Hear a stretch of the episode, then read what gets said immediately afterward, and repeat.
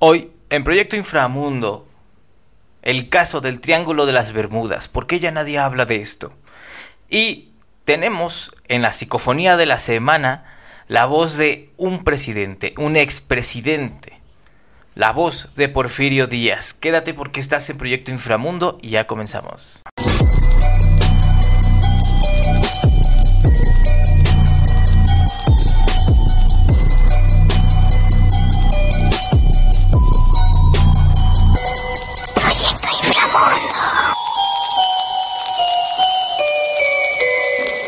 ¿Cómo estás? Te doy la bienvenida como cada semana a este tu podcast de terror, de misterio, de casos sin resolver como este, Proyecto Inframundo. Como siempre te agradezco tu preferencia, es un placer. Eh, gracias por compartir, gracias por comentar, gracias por suscribirte. A las personas que han ido llegando al canal, gracias. Este, pues muchas gracias, ¿no? Vamos a comenzar. eh, porque nadie habla de esto. Ya años que se ha olvidado esto eh, muchas personas en su tiempo cuando estuvo en su momento así como ahora eh, las eh, los backrooms la la teoría, bueno, no la teoría, la mitología de la Fundación SCP, variedad de temas que buscan perturbar o a veces que están basadas en otros temas que sí podrían existir. Por ejemplo, si a mí me preguntas, la Fundación SCP es básicamente una reinvención de eh, lo que pudo haber sido la Agencia de Hombres de Negro, no la película, sino el mito urbano real que vive en el subconsciente de los Estados Unidos. Eh, pero bueno, vamos a comenzar. Entre todos esos, el Triángulo de las Bermudas era el, uno de los más conocidos, uno de los que más intrigaba. Eh, al no encontrarle una solución, una explicación, como que siento que lo, lo quitaron, como que lo, lo empezaron a ignorar porque eh, simplemente se quedaron con la idea de que, pues ahí está. Y lo dejaron. Entonces me preguntaba, ¿por qué dejaron de hablar de esto? Eh, siendo que ocurre, primero, ocurre en medio del mar, lo cual de por sí ya es como que parte del miedo colectivo de un día eh, subirte a un barco y no ver nada a tu alrededor más que, más que mar, ¿no? Más que agua. Entonces, el Triángulo de las Bermudas es uno de los lugares más misteriosos eh, del planeta. Decenas de historias sobre desapariciones de barcos y aviones han llegado hasta nuestros oídos eh, de diversas maneras, siempre rodeados de misterios y desapariciones. Eh, la última fue el pasado mes de enero, por ahí del 2000... ¿2000 qué? 2010 2021. 2021 fue la última desaparición que se tiene. eh, en la. eh, en enero del 2021, cuando la Guardia Costera de Florida anunció en un comunicado que un navío, un navío con destino de Florida había desaparecido tras el día anterior desde las Bahamas y después de 84 horas de intensa investigación se suspendió la, la búsqueda sin rastro de la embarcación y sus tripulantes. Entonces todavía en estos días se siguen perdiendo barcos, se siguen perdiendo aviones y nadie parece importarle. Es como si se hubiera, hubiera desaparecido del subconsciente colectivo. Es como si alguien hubiera querido que desapareciera. El Triángulo de las Bermudas, por si aún no te queda claro, está formado por 1.1 millón y medio de kilómetros cuadrados en alta mar. Eh, se ha logrado cuadrar o se ha logrado calcular la zona eh, dentro de un triángulo equilátero. Si no fuiste a la primaria, un triángulo equilátero es este triángulo que tiene una perfecta este, distancia entre cada uno de sus lados. O sea, miden lo mismo, es el triángulo más bonito, por así decirlo. El, que te ponían primero, porque siempre es el equilátero, el isósceles y el escaleno. Eh, porque el escaleno era más difícil, ¿no? Para los chavos. Eh, este triángulo eh, encierra un secreto muy fuerte, ya que cientos de barcos han desaparecido, aviones, eh, embarcaciones. Siempre la pregunta es esta. ¿A dónde van? Eh, se hunden, eh, entran tal vez en una falla de la realidad, es un agujero negro. Muchas teorías decían que podría ser la entrada a la ciudad perdida de la Atlántida. Eh, lo único que sabemos es que siguen desapareciendo embarcaciones. Eh, entre las primeras historias del Triángulo de las Bermudas se encuentra una proveniente de 1945, ya que en aquello entonces era conocido como el Triángulo del Diablo.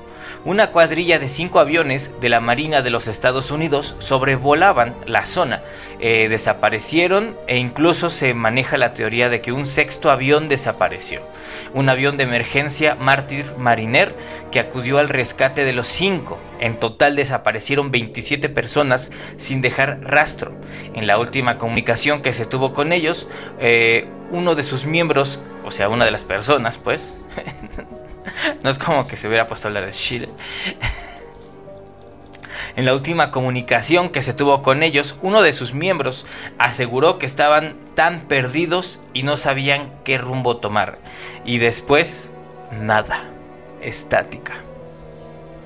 La primera noticia escrita sobre este misterio data del año 1950, eso es cinco años después del primer suceso. Escrito, casi tiro mi vaso, escrito de la pluma del periodista sensacionalista, cabe recordar, Edward Van Winkle Jones, que escribió en el diario del Miami Herald, o sea, en el Heraldo de Miami, pues, acerca de la extraña desaparición de un gran número de barcos en las costas de las Bahamas. Dos años después se sumó a este misterio el escritor George X. X, Sant, es primo de Xavier. Ah, no es cierto, que aseguró que en la zona había misteriosas desapariciones marinas y más adelante, en el año 1964, la revista de artículos de ficción Argosy Magazine publicó un completo artículo titulado El mortal Triángulo de las Bermudas. Entonces podemos decir que oficialmente su nombre eh, nació en 1964 porque se le conocía como el Triángulo del Diablo. La primera, eh, el primer libro o el primer, la primera publicación donde fue conocido como el Triángulo de las Bermudas fue este. Una de las preguntas que más nos hacemos es por qué justamente este lugar, eh, qué tiene de especial, por qué este halo de misterio, por qué aquí y por qué no, en aguas internacionales, en puntos en los que de verdad se pierde la visión de otros lugares. Eh, ya que es un lugar muy frecuentado por barcos y aviones. O sea, básicamente eh, es una zona en la que el viento es, corre mejor, por así decirlo, lo que hace el más sencillo, el, el volar en aviones, obviamente, es una especie de atajo o ruta rápida para viajar hacia Europa. Y como ya sabemos, eh, cuanto mayor es el número de embarcaciones o aviones que pasan por ahí, es más probable que ocurra algo. Existen muchas teorías, ahorita te voy a decir cuáles son algunas y ya tú aceptarás la que tú quieras. Eh, son muchas, una de las que, una de las primeras, o tal vez una un tanto descabellada, eh, se podría decir que es un agujero negro, eh, ya que existe toda una teoría desarrollada por numerosos científicos, entre ellos Stephen Hawking. Eh, es improbable que en esa zona haya uno. ¿Por qué? Porque un agujero negro es una región finita del espacio, en el que la masa es tan potente que nada se escapa de su control. En español, si existiera un agujero negro ahí, ya se hubiera tragado todo a su alrededor. O sea que tendría eh, ya, sea, ya sea el agua. Digamos que en el caso más remoto está ahí, eh, pero debe de estar completamente separado del agua. Porque el agujero negro es capaz de tragarse todo. Si estuviera en el mar, se tragaría todo el mar. Si estuviera en el cielo, eh, se tragaría el cielo, se tragaría todo, no nada más objetos que pasaran ahí. Entonces, en cierto modo, puede ser, eh, pues, digamos, desestimada esa teoría. Otra es que se encuentra el continente perdido de la Atlántida. Eh, sabemos la existencia o la existencia de un continente, un supercontinente eh, perdido gracias a los diálogos de Platón, Timeo y Sirias, eh, donde se habla de atlantes que perdían la soberanía de la tierra eh, de la mano de atenienses sin duda superiores a ellos. Esta teoría la sugirió el psíquico Edgar Cayce eh, asegurando que los atlantes tenían tecnología muy desarrollada, consistente en cristales de fuego, que literalmente lanzaban rayos y obtenían energía. El experimento pudo haber salido tan mal que su maravillosa isla terminó hundida. El poder de los cristales podría seguir activo hoy en día. Eh, ese poder podría ser el causante de que los aparatos de navegación en barcos y aviones se volvieran locos. Otra teoría un poco más eh, terrorífica es la de monstruos marinos. Eh, entre ellos el famoso Kraken. El Kraken, y nada que ver con la botella. El Kraken es un monstruo marino. Es un. básicamente es un pulpote. Es un, calamar gigante, por así decirlo. 14-15 metros. Eh, y la teoría cuenta que numerosos barcos han desaparecido. Aquí la cuestión es, ¿y qué pasa con los aviones? Bueno, los aviones eh, es otra teoría, pueden ser ovnis. Eh, otra teoría es que es una estación extraterrestre en la que los ovnis se apropian de personas para llevárselos a su planeta. Las teorías más alarmistas aseguran que los extraterrestres nos estudian con el fin de saber cuál es nuestra tecnología y nuestras habilidades. Las más amables dicen que se apropian de nosotros con el fin de salvar a la humanidad. Ahora yo te pregunto a ti, ¿cuál crees que sea de estas la más certera?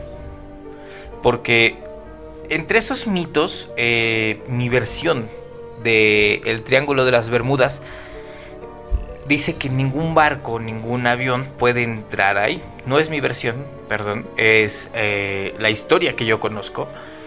Pero que si por algún motivo tú lograbas entrar a uno de los barcos, el, en el barco no había gente, pero podías encontrar todo tal cual. O sea, así hubieran pasado 100 eh, años, 200 años que había embarcaciones de los años 40, 50, eh, uno podía entrar y supuestamente el café podía seguir tibio, la comida seguía fresca, eh, no, no, habría muestras de pelea, eh, de ninguna desgracia, simplemente no habría gente.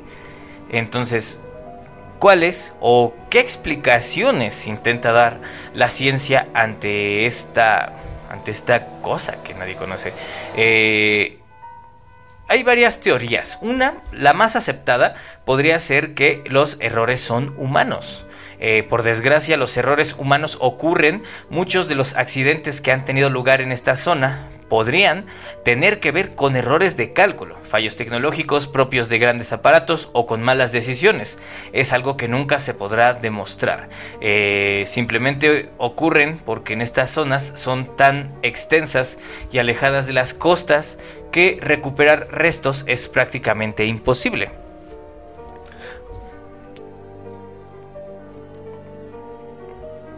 Otra de las teorías pasa a ser por la climatología, ya sea que tifones, huracanes, tormentas que provocan eh, olas de cientos de metros pueden ser fácilmente las causantes de accidentes de grandes embarcaciones y a veces de aeronaves que claro tendrían que mm, nadar muy abajo. Existe otra eh, teoría la cual es mitad eh, ciencia, mitad ficción, o sea, ciencia ficción. Eh, a mi parecer es la más aceptada, la más acertada, no sé tú. Eh, hay una teoría que habla de una niebla electrónica. Este concepto fue acuñado por Rob McGregor y Bruce Gernon en su libro The Fog. The Fog es la niebla en español.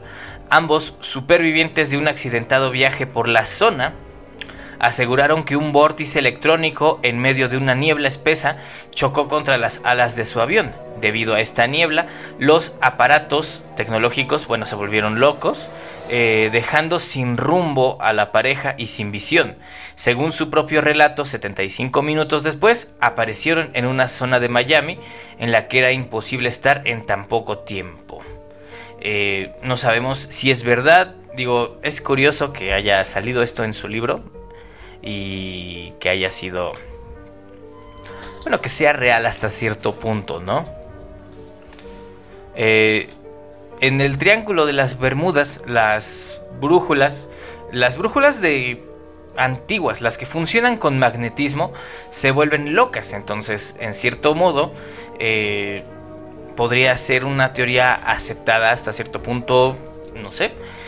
Eh, un dato es que se tienen un dato curioso es que hay datos de que al propio Cristóbal Colón le sucedió esto en su viaje hacia el nuevo continente. A su paso por la zona el 8 de octubre de 1492, las brújulas se estropearon y dejaron de marcar el rumbo. Colón no dijo nada a su tripulación y probablemente eso evitó que le tiraran por la borda en un punto en el que ya estaban desesperados por alcanzar tierra firme.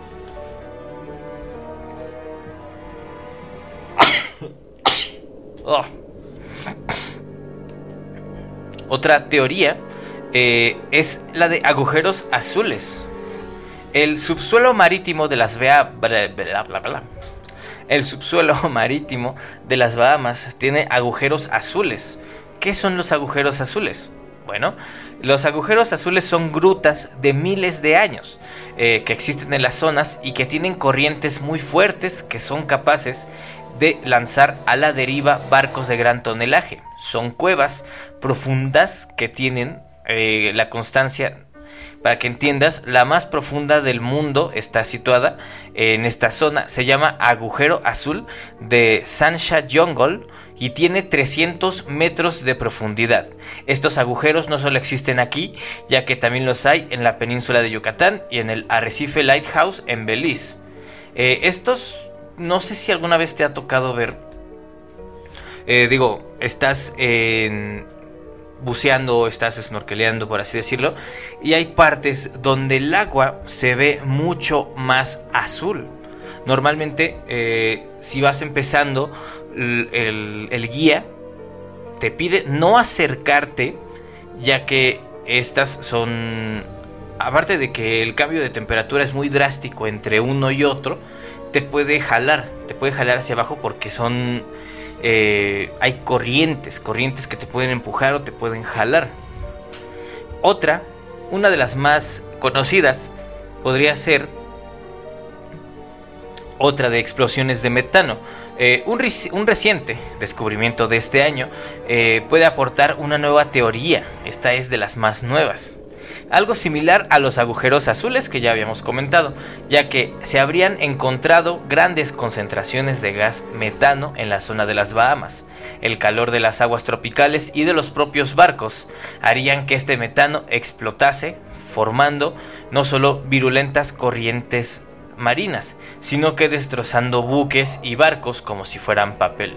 La teoría eh, las teorías son muchas, eh, de las más extravagantes hasta las más científicas, pero ninguna soluciona este enigma en total.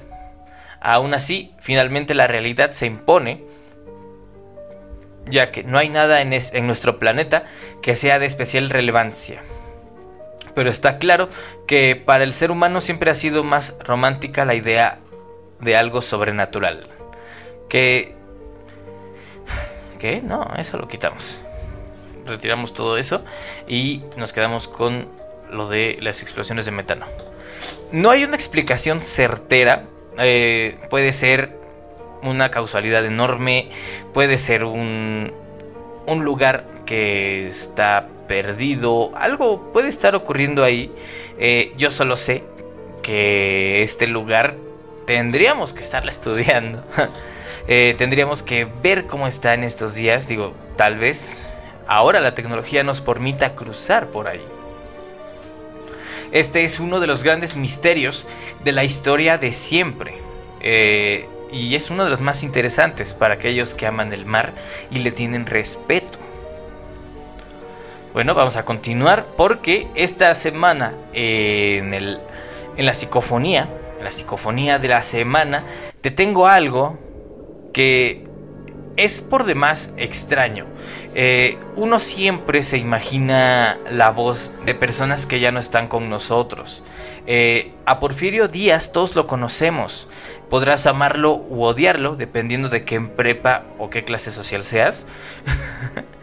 Chiste. Eh, dependiendo de que... La verdad es que todos nos hemos hecho esta duda. Todos tenemos esta duda. ¿Cómo suena? ¿Cómo se oye? no solo pasa con Porfirio Díaz, eh, también tenemos dudas de personas como Miguel Hidalgo, Emiliano Zapata, grandes figuras de la historia mexicana. Ahora, eh, lo que estás a punto de escuchar tiene una historia de por sí muy interesante, muy completa. Eh, hay una grabación que te voy a poner que data y que tiene no solo lo interesante es la voz, sino cómo se grabó. Eh, se grabó con tecnología de punta de el año 1909. Una novedosa tecnología llamada fonógrafo. El general Díaz eh, utilizó uno de estos aparatos que el inventor Tomás Alba Edison le enviara para grabar el mensaje que fue, que fue conservado para su posteridad. Gracias a este mensaje sonoro es posible escuchar la voz de Porfirio Díaz, quien llevó las riendas de México durante más de 30 años. Eh, escuchar su voz es una verdadera rareza debido a que en las escenas del filme en las que aparecían pues carecen de audio, ya que por si no lo sabías, las grabaciones que existen de toda la época de la revolución eh, no tienen sonido eran incapaces de grabar sonido y solo podían grabar pues video. Alba Edison, quien ha sido descrito como el mayor inventor de Estados Unidos, concibió este aparato de grabación y reproducción de sonido en 1877, mismo que fue eh, de gran impacto en el mundo moderno. Entonces, vamos a escucharlo. Eh, es bastante interesante. Eh, me fascina, me fascina la verdad porque es fuera de lo común. Ahora sí, ponte ambos audífonos, te lo, te lo recomiendo ampliamente. Contestación que el señor general Porfirio Díaz, presidente de la República Mexicana, da a una carta del señor Tomás A. Edison. Chapultepec, agosto 15 de 1909. 1909. Señor Tomás A. Edison. Ahora, estimado y buen amigo, me refiero a su grata 8 de julio. Yo también, como usted, recuerdo con placer el tiempo aquel en que tuve la satisfacción de conocerle y conocer sus atrevidos experimentos, haciéndome partícipe de su fe inquebrantable en el grandioso porvenir de las ciencias físicas. Fue allá en su patria, en los primeros días de la luz eléctrica en Nueva York, y desde entonces presentía en usted al héroe del talento, al triunfador del trabajo, al que más tarde habría de someter a disciplina el fuego arrebatado por Franklin a los cielos para perpetuar acá en la tierra, en sus maravillosos aparatos fonográficos, la cariñosa voz de los seres amados, reproduciendo todos los ritmos, todos los acentos y todas las modulaciones del lenguaje humano. Me es grato complacerle porque tengo en muy alta estimación a los grandes benefactores de la humanidad y usted es uno de ellos porque usted ha creado nuevas fuentes de felicidad, de bienestar y de riqueza para el género humano, utilizando las más poderosas fuerzas conocidas, luz, electricidad, trabajo y genio. Tu amigo que con orgullo estrecha tu mano, Porfirio Díaz. Wow.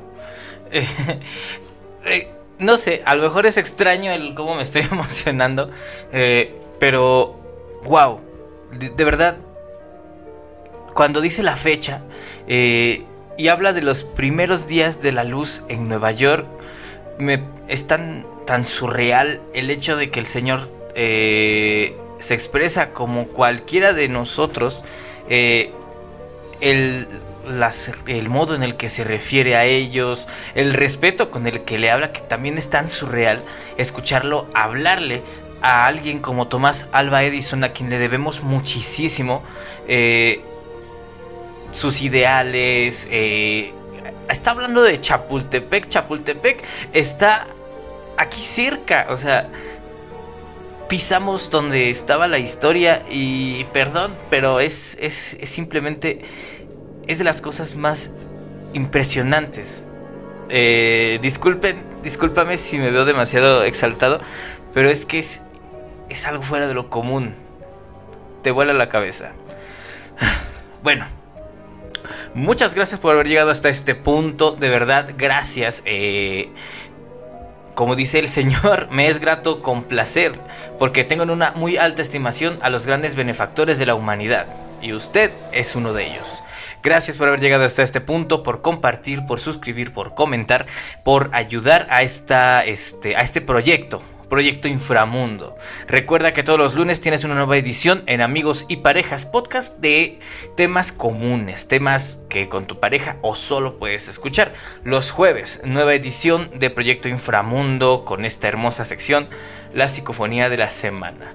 Y los viernes, las notas más virales de la semana solo en los, los podcasts de Fab. Se transmite en YouTube, en Facebook, en la página Yo Soy Fab, completamente en vivo para después retransmitirse eh, en cuanto termina en YouTube y en Spotify. Este podcast está disponible en Spotify y si no tienes Spotify puedes escucharlo solo buscando Proyecto Inframundo en Google, en Google Chrome, en Internet Explorer, en Firefox, en el que tú quieras, en cualquier buscador. Eh, este contenido es gratis, lo será siempre. La idea es darnos a conocer. Lo único que te pido a cambio es que comentes, compartas y te suscribas.